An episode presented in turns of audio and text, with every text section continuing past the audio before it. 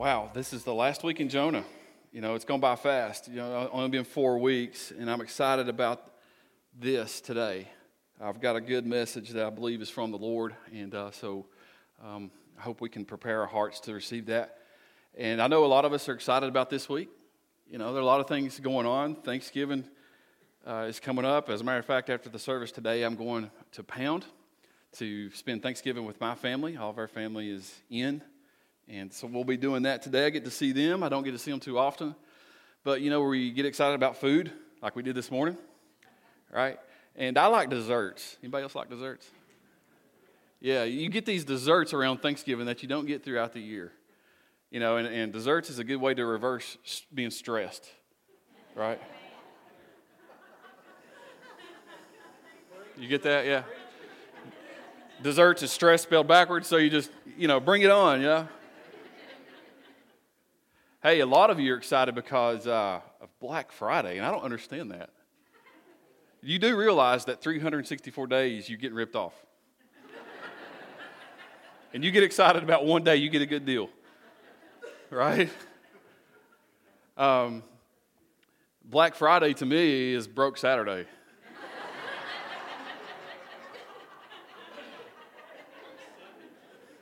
yeah. Yeah. So I don't get into that, but if you do, hey, that's great. Um, uh, many of you are excited about this, and I'm excited about this this week. This is this is rivalry week coming up. All right, so I'm talking about football, you know, college football. Some of the biggest rivalries that we know of are taking place. I'll just read a few of them here. Uh, Mississippi State versus Ole Miss. Don't know if that excites you or not, but it's there. Uh, Oregon versus Oregon State. Wow. All right. Uh, BYU versus Utah. Man, imagine that battle, that religious battle there. Uh, Arizona State versus Arizona. Who's the hottest team?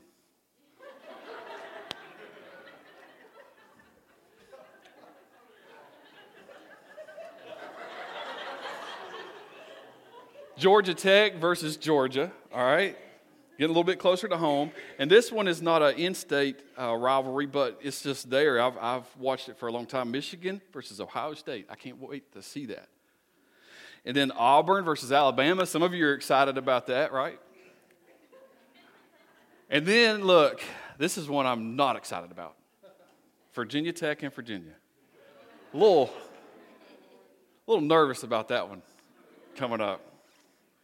Um, I can remember when I played football in high school at Pound, our rival was Clintwood. And uh, we hated each other. I mean, we were just literally like 10 minutes away. And, uh, you know, we, we would always just be rooting against each other, even when we wasn't playing one another. And uh, you all experienced, uh, Richlands experienced them yesterday, Ridgeview, right? And I'm so glad you beat them. I am glad. I am so glad. That brought me so much pleasure yesterday. I just, you know. Um, but isn't that funny? Isn't that funny? We have these rivalries in, in high schools and in sports and stuff like that, and, and you really want to beat the team that's your rival when you play them, right? Um, but you want them to lose, even when you're not playing them. Like you root for them when they're playing somebody else. Well, how do you feel when your rival wins? Upset, defeated, mad. Uh, some of you get depressed and close up shop for a week. You know, you hide in your closet. Um, interestingly enough, uh, we, when we left off in Jonah last week, his rival had just won, so to speak. Um, the, the Lord had instructed Jonah to go to Nineveh, the most wicked city, the most wicked nation in the world. And initially, Jonah refused and he, he ran, right? He ran, he got on the ship and, and sailed away in the opposite direction, but God pursued him. God chased him down.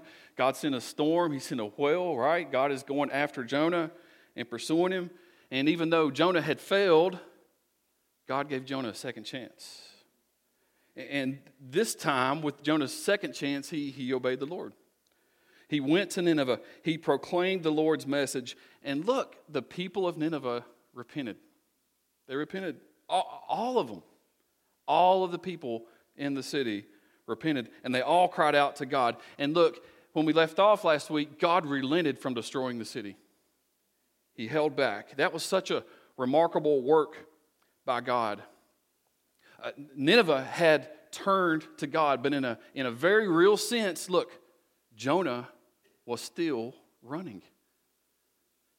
Jonah was still running from God. And as we end this series today, we're going to see how this story ends. We're, we're going to look back at one final conversation between God and, and Jonah. And so, our scripture, if you've got your Bible with you, uh, our scripture will be in Jonah chapter 4. We're going to look at the whole chapter today. And we get to see initially, when we start, we get to see Jonah's response to what happened in Nineveh. We get to see Jonah's response to God's great work. Verse 1 But to Jonah, this seemed very wrong, and he became angry. You know, what's he talking about? Well, he's referring to what happened in Nineveh. He's referring to the people repenting and the city turning to God. And to Jonah, look, he says, This seemed wrong. Wrong? You know, are you serious? I mean, Jonah, think about it. You went into this place and they believed you. They listened to you, right? They didn't think you were crazy. Uh, they didn't kill you, Jonah.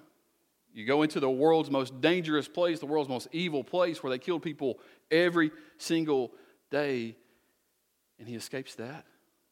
That seems wrong. Uh, Jonah's mission was a huge success. Many people, hundreds of thousands of people, had just repented and they turned to God. All of these people were saved from being destroyed by God. And you would think Jonah would have been happy, right? You would have th- thought he would have been excited about what just took place, but he wasn't. He wasn't. That was not what Jonah thought should have happened. And so he questioned God, he doubted God, he thought it was wrong, and he became angry. Verse 2 he prayed to the Lord. And I just want to tell you, this isn't like a uh, petition. You know, he is crying out to God here in anger. He prayed to the Lord, Isn't this what I said, Lord, when I was still at home? That is, why I tr- that is what I tried to forestall by fleeing to Tarshish. I knew that you are a gracious and compassionate God, slow to anger and abounding in love, a God who relents from sending calamity. It's interesting in this prayer that Jonah offers. We get a chance to see on the inside of him. Not just the outside Jonah, but, but the inside, Jonah, the inside, his heart. We get to look into the condition of his heart. You know, ironically, Jonah had survived this huge storm, this big storm, this great storm. But there was a bigger storm in his heart.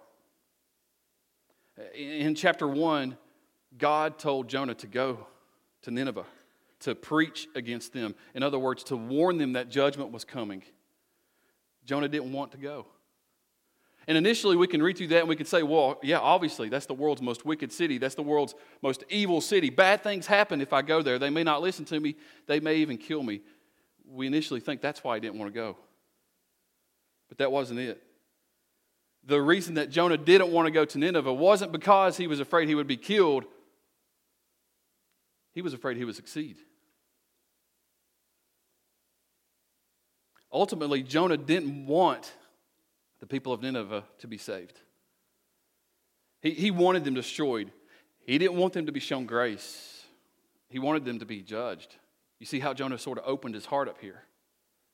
He knew what God would do if they obeyed. And that's what he's angry about. Verse 3 Now, Lord, look at this. Look at Jonah's heart. Take away my life, for it is better for me to die than to live. Look, Jonah felt that life in general was just out of order. The, the things that he wanted were not taking place. They were not happening the way that he wanted them to, the way that he thought they should happen. The things that Jonah thought best, well, look, the Lord had a different plan. What pleased God displeased Jonah. What brought glory to God brought shame to Jonah. And so he's in this really strange state here of, of anger, uh, depression over what? Over God showing love to others. Really? That's what it is. How would God respond to this? would he just strike Jonah down? You know. Look at verse 4.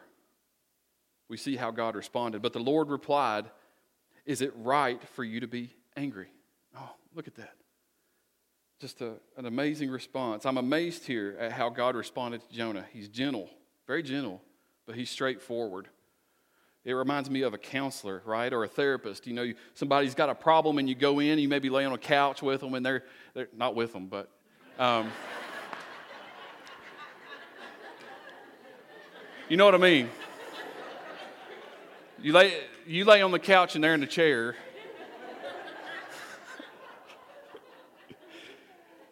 Oh, where was I at? All right. Anyway, the therapist is sitting down with the person, right? And they are trying to help the person out. They're trying to get to the condition of the person's heart, really out of love, out of trying to help them and things like that. And God says this very, very gently Is it right for you to be angry? Is it right? Uh, Jonah was, was angry and he was pouting. Anybody know anybody like that? When they get angry? So, look, he didn't answer God. He didn't give him an answer at all. Instead, he did this right here, verse 5. Jonah had gone out and sat down at a place east of the city. There he made himself a shelter, sat in its shade, and waited to see what would happen to the city. All right, you following this? Instead of answering God, Jonah was pouting, depressed, angry, ran outside of the city. He had done his part, right? And he was done with the rest. He didn't want to be a part of it any more, so he left. And he built himself this little tent, this makeshift shelter, and he sat. And there he was, depressed, saddened, mad at God and mad at the world. We know people like that. Because Jonah had failed to recognize God's greater plan, he missed out on the joy, on the joy that was inside of the city, the joy that was brought to so many others. Here is Jonah on the outside missing out. And, and while he's out there, rather than use this time to examine himself, to spend time alone with God through prayer, to allow God to, to work on him, he, he examined Nineveh. He was looking back at the city almost as if hoping that they would change their minds about repentance, hoping that they would go back to their evil ways, and, and almost like he's looking and waiting for God to destroy them still. You know, Jonah was in a very bad state spiritually. He was. There were still so many issues in his heart. And at this point, look, if I'm God, if you're God, wouldn't you be done with Jonah? I mean, how many times, really? I'd be done with him. But God, look, rich in mercy, rich in love, used this opportunity to yet again try to reach and soften and change Jonah's heart. As Jonah is outside of the city, he's sitting in anger, he's pouting, he's, he's hoping that this city would still be destroyed. The Lord does this. Verse 6 Then the Lord God provided a leafy plant and made it grow up over Jonah to give shade for his head, to ease his discomfort. And Jonah was very happy about the plant. So even though Jonah had this little, this little shelter here, it wasn't much to protect him from the, the scorching heat. So God sent this leaf, this leafy plant with big leaves to immediately grow up over Jonah and over his shelter so that he could have shade and so that Jonah could be comfortable. Follow me? And look at this. Four weeks now, this is the fourth week, for the first time, Jonah was happy. He was not just happy, but very happy. What was he happy about? The plant over his head. Jonah was happy because, listen, finally, something was going in his favor. See, finally, something good happened to him. But what Jonah didn't realize was that the Lord was setting him up and using this plant to teach him a valuable lesson. Verse 7 But at dawn the next day, God provided a worm which chewed the plant so that it withered.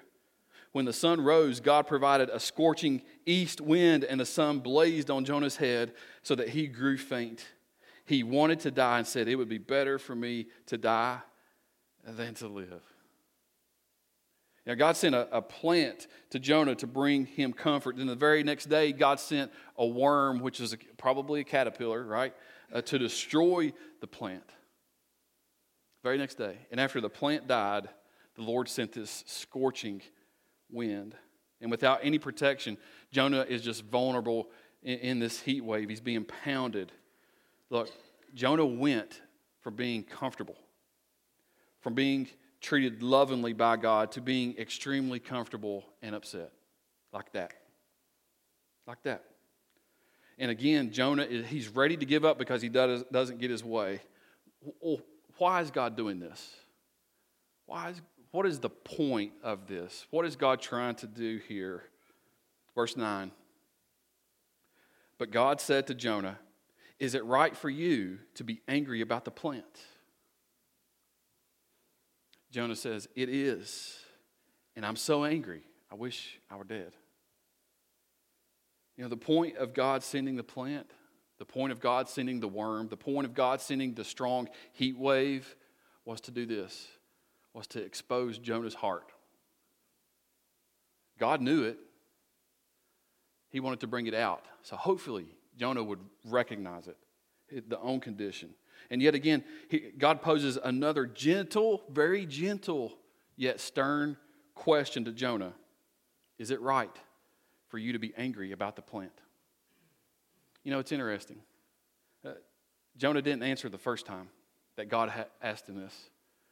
When he was uh, talking about saving Nineveh and Jonah being angry, God said, Is it right for you to be angry? Jonah didn't answer, but this time, this time he did. He answered right away. Why? What was the difference there? The difference was the plant benefited him. You see, the plant brought him comfort. God was providing for him, God was tending and ministering to him. God wasn't taking care of Nineveh, he was taking care of Jonah. You see? And so Jonah's heart was exposed, laid out. And with that, God gets straight to the point here. And God always has the final word, doesn't he? Verse 10 But the Lord said, You have been concerned about this plant, though you did not tend it or make it grow. It sprang up overnight and it died overnight. You see what God is doing here? He's looking at Jonah and saying, You're sad over a plant, bro? Seriously? You're that upset over a plant. I mean, Jonah showed great emotion over something so small. He showed great concern with something he had absolutely nothing at all to do with. But here's the thing here's the thing. Here's what God did God finally got Jonah to express concern for something that perished. God finally got Jonah to show emotion over something that was going to be destroyed. You see that? Even though it was just a small point, God still triggered that emotion. In verse 11, God says this And should I not have concern for the great city of Nineveh, in which there are more than 120,000 people who cannot tell their right hand from their left, and also so many animals? Now, the Lord was teaching Jonah a very valuable lesson here in this.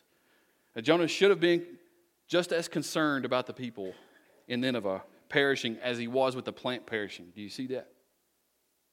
Uh, there, there wasn't just a plant in Nineveh, Jonah. There were over 120,000 people who needed to hear about God.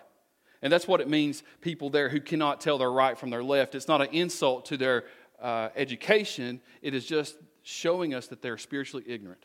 They had no clue about God, they were lost, they didn't know which way to go.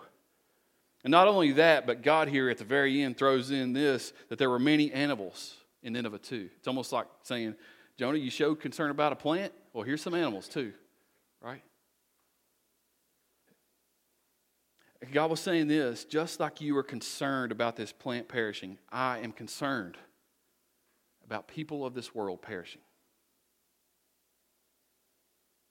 And this is the way the book of Jonah ends like this, right here. That's the last verse. Very strange. Uh, a cliffhanger, I guess but definitely causes you to, to scratch your head and, and wonder what's going on. What does Jonah do? We are not told that. We're not told what Jonah did. But we are left to think about what we would do, right? We are challenged to think, well, what do we care about most? Ultimately, we're left to examine our own lives, and we have to ask ourselves this Does my life relate to the way Jonah behaved? Does my heart look like Jonah's heart, or does my heart look more like God's heart? That's what we have to do. So, before we end the service, just a couple of things. We need to understand that God loves others. Understand that God loves others. This is the major theme of Jonah. Each and every week we've talked a little bit about this, but this is what God is trying to get across to Jonah, and we don't know if he ever does or not. Understand that God loves others. This is God's greater plan to love others, to love the world. And tragically, tragically, this is something that Jonah failed to understand. As a matter of fact, I don't know if Jonah wanted to understand it. He was fine with God being his God and the God of his nation and his people, but he wanted to keep God to him and his own nation. He didn't want God to show love to others. He didn't want God to show love to those who were not like him. He didn't want God to show love to his enemies. He didn't want that. He didn't want that. He was more committed to himself than he was committed to God. He was more worried about his concerns rather than wanting to see God's plan come to pass. You see, Jonah was in every way, and I want you to listen to me. In every way, Jonah was a religious hypocrite. He wanted all the benefits of God without extending the benefits of God, you see. He wanted to be treated well by God, but he didn't want others to be treated well by God. And that, look, that contradicts God's greater plan. It does. That contradicts God's heart.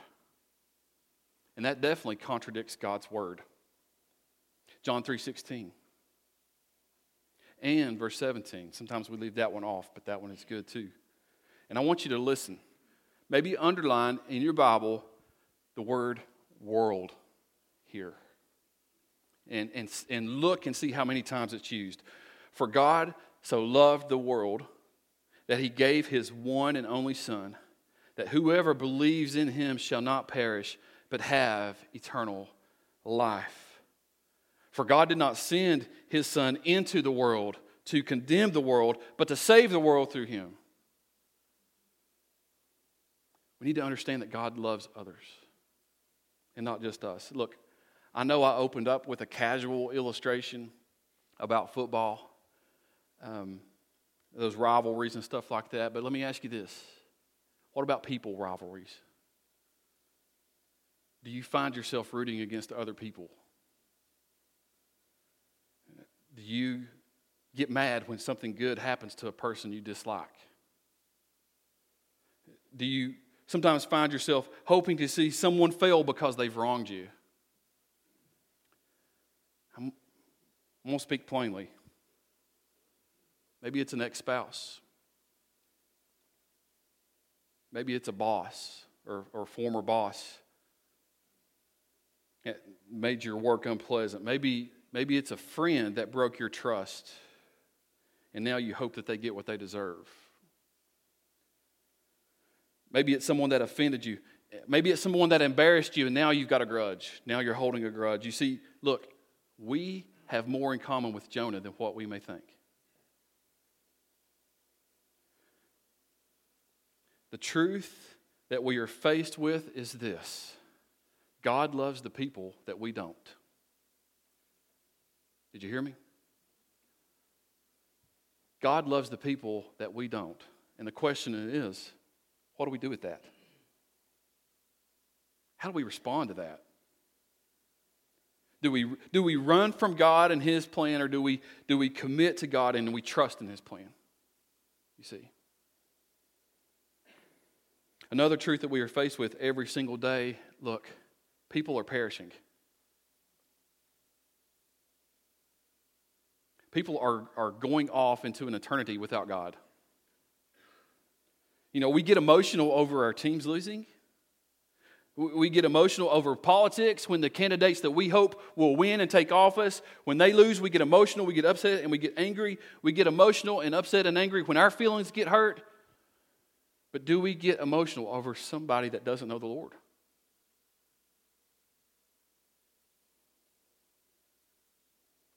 God's greater plan is to love the world and to save the world. And Jesus, Jesus laid down his life for everyone, for every single person out there, not just you, not just me. So we need to understand that God loves others. That is his plan, regardless of what we do. That is his plan. Next, and this, I think this will help. We need to understand that God loves others, but then we need to appreciate that God loves me. And when I say me there, I mean you individually, as a person. Yeah, Jonah knew that God was gracious to others. He, you know, he saw that in Nineveh. That's what bothered him. But he failed to appreciate that God was gracious to him. He failed to recognize that. He failed to see it. And Jonah was oblivious to the value of grace. What's grace? Well, grace is unmerited favor it is God giving you something that you don't deserve. And Jonah had been shown grace time and time again, and he didn't even realize it.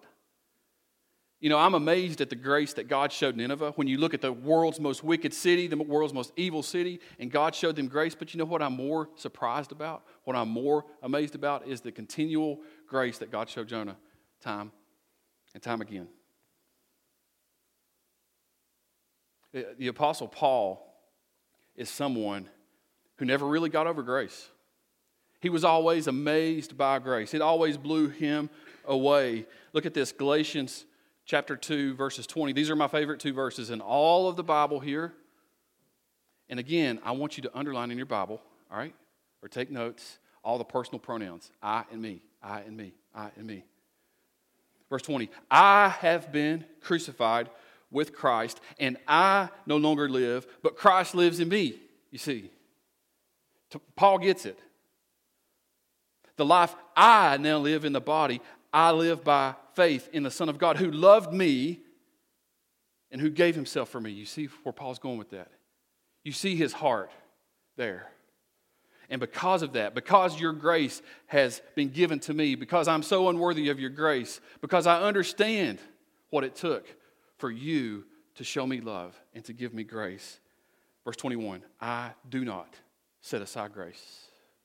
I do not set aside the grace of God. You know, unlike, unlike Jonah, Paul was humbled by God's grace. God, Paul was humbled that God would even love him. He was humbled and thankful that God would extend him grace on a personal level. Let me ask you this do you feel that way? about God showing you grace? H- have you set aside the amazing grace of God in your own life? H- have you taken the grace that God has shown you for granted? You know, many times we do. Many times we do. And that's wrong. When we are bitter, when we're angry, when we're resentful, towards others, it's a sure sign that we don't appreciate the grace that God has shown to us. Well, here's the right attitude we should have. Here is where our heart should be. Because God loves, I will be grateful. You see that? Just the fact that God loves, we should be grateful. If it's others, if it's me, just the fact that God loves should make us grateful. The greatest thing about God, folks, is that He loves. That's the greatest thing. We could have a, a creator God that just wanted to sit back and be distant, be uninvolved in creation, just leave us alone to our own destruction, leave us in our mess. We don't have that type of God. In so many ways, God has shown us that He wants to be involved. He wants a relationship with us, and He wants to love us. And He loved us so much that He wanted to keep us from perishing. He wanted to keep us from perishing. So he sent his son Jesus to save us. Now, aren't you glad? Aren't you grateful that we not only have a great God, but we have a loving God? Are you grateful? Psalm 136, verse 1. Give thanks to the Lord, for he is good. His love endures how long? Forever. Amen? Isn't that good? You know, let's live our lives to show God that we're grateful, that we are thankful for his grace. And then this week, as you, as you gather around the table with your families, spend some time holding hands. Spend some time in prayer, thanking God for his love and his grace, expressing your gratitude for his never ending love. Let's pray.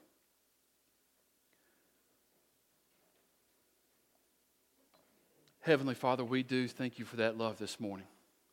The love that is so amazing, the, the grace that we don't deserve, that you showed us time and time again. Father, when we look at Jonah's heart, it was just so hard.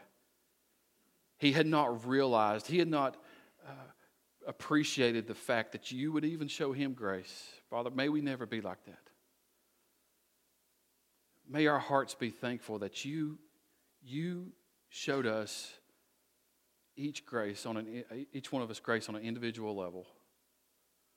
Father, help us to look at the world the way that you see it and to see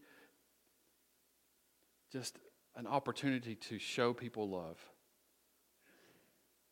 Father, if we've been resentful, if we've been angry towards others, forgive us. Father, we want to join you in your work in this world. We want to be partners with you in your plan. We believe that's what you've called us to do. So, Father, continue to have your will and way in our lives. Continue to work on our hearts, just like you did with Jonah. Forgive us when we fail you, but give us the strength to get up and move on and move forward. In Jesus' name we pray. Amen.